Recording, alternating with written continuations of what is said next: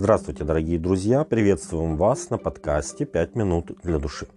Глядя на современное Галилейское озеро, на гладкую, как стекло, водную поверхность, очень сложно представить себе шторм, описанный в Евангелии, когда сделалось великое волнение на море так, что лодка покрывалась волнами. Матфея восемь двадцать четыре.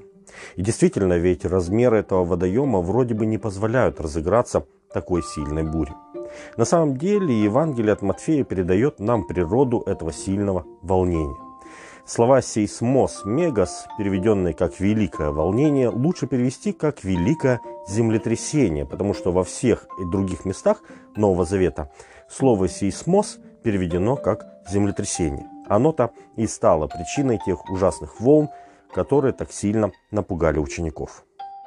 Три евангелиста, описывающие эту историю, говорят о том, что только Иисуса не смутила эта буря. Он спал на корме, на возглавии, его будят и говорят ему: «Учитель, неужели тебе нет нужды, что мы погибаем?» И встав, он запретил ветру и сказал морю: «Умолкни, перестань». И ветер утих, и сделалась великая тишина. Евангелие от Марка, четвёртая глава, тридцать восьмой и тридцать девятый текст.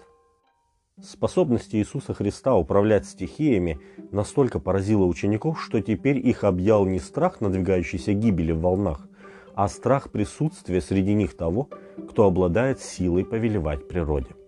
Иисус же задал своим ученикам вопрос: «Что вы так боязливы, маловерные?» Матфея восьмая глава, двадцать шестой текст. В час опасности ученики обратились к Иисусу, почему же Он упрекнул их в маловерии. Ученики видели, что не справляются с волнами, и только тогда они обратили внимание на спящего учителя. Кстати, именно вера в то, что Иисус способен их спасти, побудила их разбудить его. Они верили, что Христос, пробудившись, каким-нибудь образом спасет их. Но у них не хватало веры в то, что Бог способен сохранить их в любом шторме. На самом деле нам, людям, хочется верить в то, что Бог успокоит море, укротит волны, изменит наши обстоятельства и облегчит нам жизнь, чем в то, что Он способен провести нас через все эти испытания.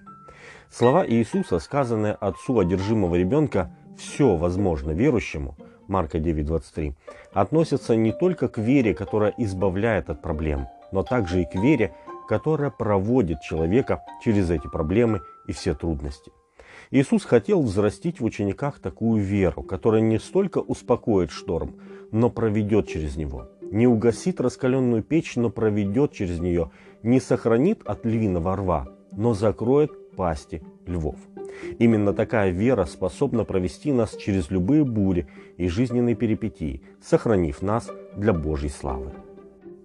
Однозначно нам легче верить в Иисуса, который усмиряет бурю, чем в Иисуса, который во время бури спит в лодке. Именно в этом и заключалось маловерие учеников. Очень хорошо, когда мы верим, что можем и горы передвигать, но есть еще большая вера. Вера, которая придает нам сил и хранит в нашем сердце божественный мир, даже тогда, когда все вокруг рушится и нет никакой надежды. Эта вера наполняет сердце верующего глубоким упованием на Бога и верой в незыблемость Его обетований. Пусть даже тогда, когда мы не видим никакого будущего для нас. Эта вера говорит: пусть даже кажется, что Господь спит во время бури, но я твердо знаю, что я с Ним в одной лодке. И этого мне достаточно. С вами были «пять минут для души». Пастор Александр Гламоздинов.